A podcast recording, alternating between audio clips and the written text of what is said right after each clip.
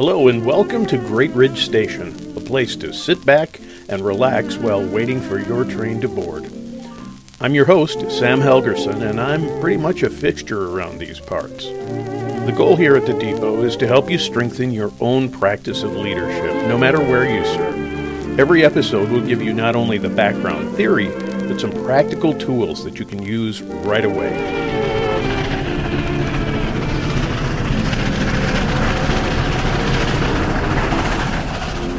Great Ridge Station is a service of Great Ridge Group, LLC. Thanks for stopping in on your way through.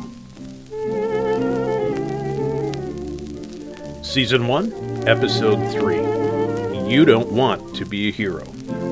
You know, there's a lot of talk these days about superheroes and so on and so forth, and leaders actually sometimes fall into this idea that they should be the hero. Let me tell you, you don't want to be a hero even if you think you do. Over the past five years or so, there's been a significant shift in the way that we think about leadership. See, until that time, there was a lot of thought around the idea that leaders succeed based on what they accomplish. That was standard practice and standard thinking in the leadership world for years. Case in point, book titles such as Habits of Highly Effective People, The Effective Executive, and at the risk of offending uh, most of my voluminous fan base, even Getting Stuff Done. I'm not arguing that we shouldn't be productive. I'm a total productivity geek. But what I am saying is that for leaders, personal productivity is a small piece of the equation. The shift that has taken place in the last few years is that leaders are being evaluated less and less on what they accomplish and more and more on what the people around them accomplish. This is a radical shift. See, it's easy for us to think of the leader as the one who swoops in at the last minute and says something like, I'll save you, followed quickly by, my hero. Well, that's all very nice for entertainment value, but in real life it can do more harm than good. And so today, my goal is to help you move past the idea that you need to be the leader hero and help you to take those first steps toward becoming maybe a different kind of leader. We'll look at that idea right after this. Your audio ad could be here. If you're interested in being a supporting sponsor for Great Ridge Station, have a look at our show page and contact us. We'd be happy to talk to you. Thanks very much. Welcome back. So let's have a look at this idea of leadership heroics and see if we can sort out why it is so problematic. See, heroic leadership is mostly interested in the spotlight. It promotes problem solving rather than system fixing. It fosters a what have you done for me lately attitude, and it keeps other people from developing. It limits opportunities and options available to the team. And finally, it leads to burnout. Now, here's a little sidebar for you. The Bible says that knowledge puffs up, but love builds up, and that is an important distinction and something that we should really think about. See, we're all born with an ego, and we're pretty sure that we're right about most things. Our problem is that we tend to make ourselves the standard by which we measure everything else. Along with that, we tend to evaluate ourselves in a positive light and ignore our shortcomings. It turns out that for most of us, the better we get at something, the better we think we are at it. We swoop in to be the hero because we can. I read a study years ago and I couldn't find it to track down a reference for you. Sorry about that. But the study looked at people who were struggling with a technical task and the response of the people with them and overwhelmingly the onlookers thought they could do better and frequently interrupted with things like, Here, I can do that, or Let me see it. Now, recently, my wife was struggling to open the child proof Ziploc on a household cleaning product, and it made me nervous. And so, first, I took the bag from her, and when I had the same problem, she took it back, and I had to exhibit superhuman self control to let her figure it out. And, and of course, she did. But it made me laugh, and it made us laugh at this. The study that I referred to stated that this human tendency to jump in and help was the same whether the two people knew one another well or whether they were strangers. See, it seems to be our wired in tendency to assume that we are the ones who can do it right because we get it, we understand things better. And that's the problem. We think that in order to lead well, we need to be the hero, to jump in and show them how it's done. And if we look good in the process, so much the better. Jonathan Wellum, in his article Managing Beyond Our Time, stated that, and I quote, short termism is the pursuit of immediate gratification at the expense of long term thinking. End quote. He goes on to explain that our cultural obsession with short term wins, what I'm calling heroics, is more about looking good than providing the greater good. Don't hear what I'm not saying. There is nothing wrong with confidence, but it's up to you to monitor yourself and don't let your competence fuel your arrogance. Attention leaders, if the focus of your leadership is about getting noticed, looking good, being in the spotlight, perhaps you would be better suited to a career in theater.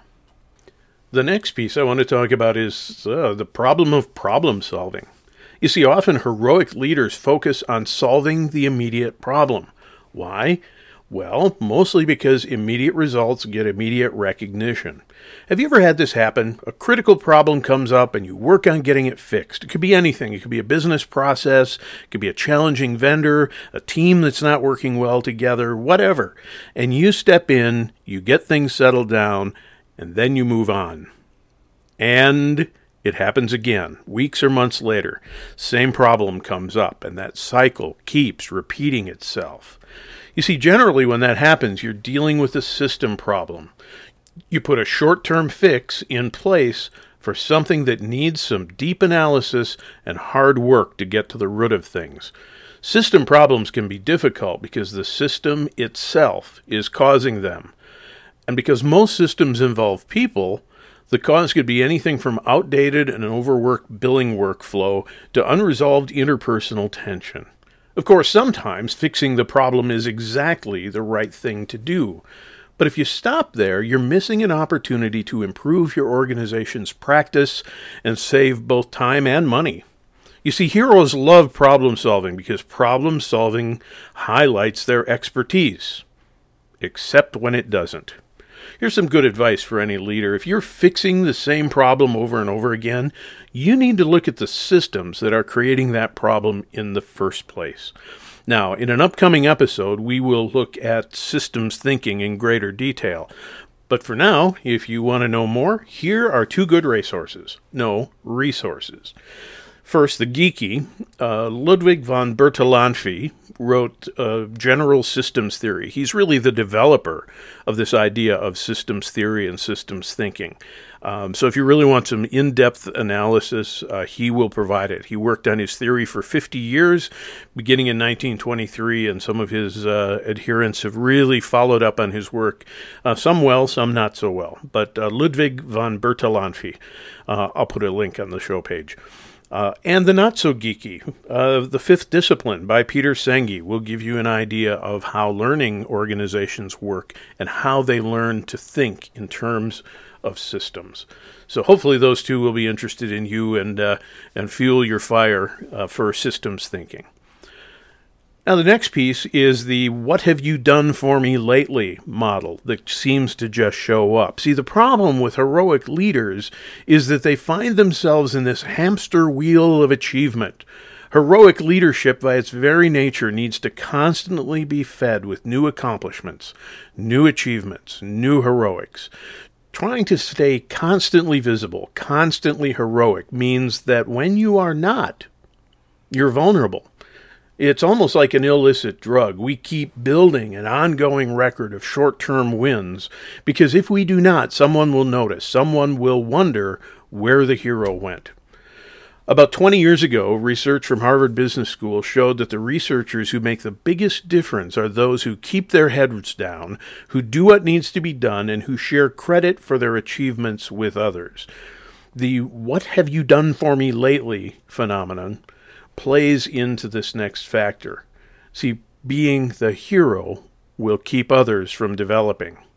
As I mentioned a few minutes ago, leaders are no longer evaluated in terms of their own accomplishments. They are evaluated in terms of the accomplishments of the people they lead. Here's a handy diagnostic tool for figuring out whether you're being too much the hero or if you're helping others to thrive. How do you feel if someone on your team really shines and gets the glory for a really well done project? Now, if you feel a little hint of threat in that scenario, you're probably at risk of becoming a hero, with all of the negative implications that we've been talking about. See, heroes tend to block the way to excellence because they see others' successes as a potential threat to their own. See, that holds individuals, teams, departments, and even whole organizations back. When there are key players who need to be heroes, that's a problem.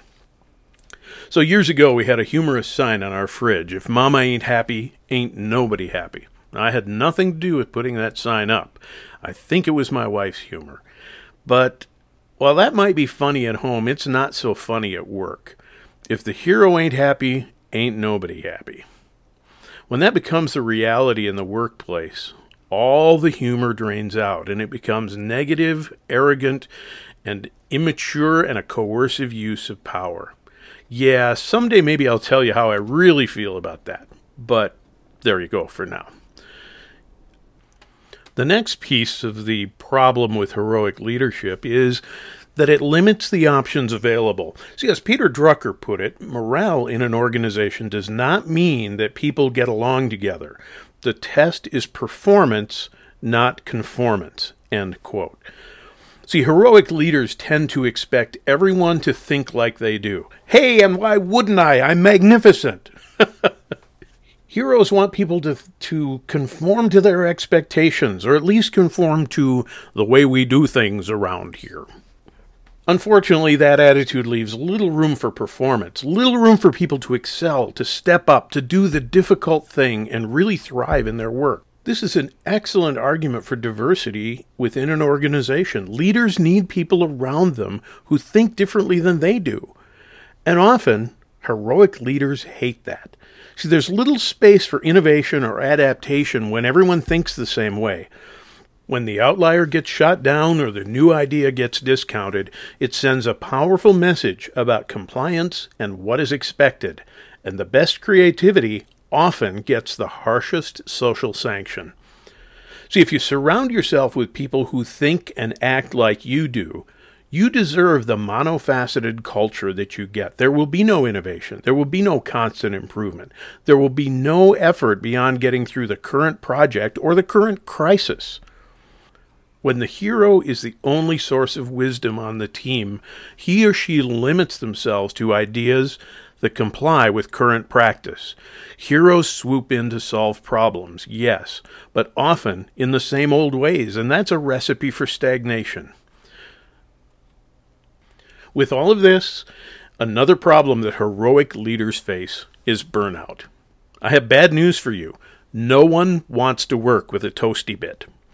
Burnout leads to active disengagement or abject bitterness, or both. In fact, usually both.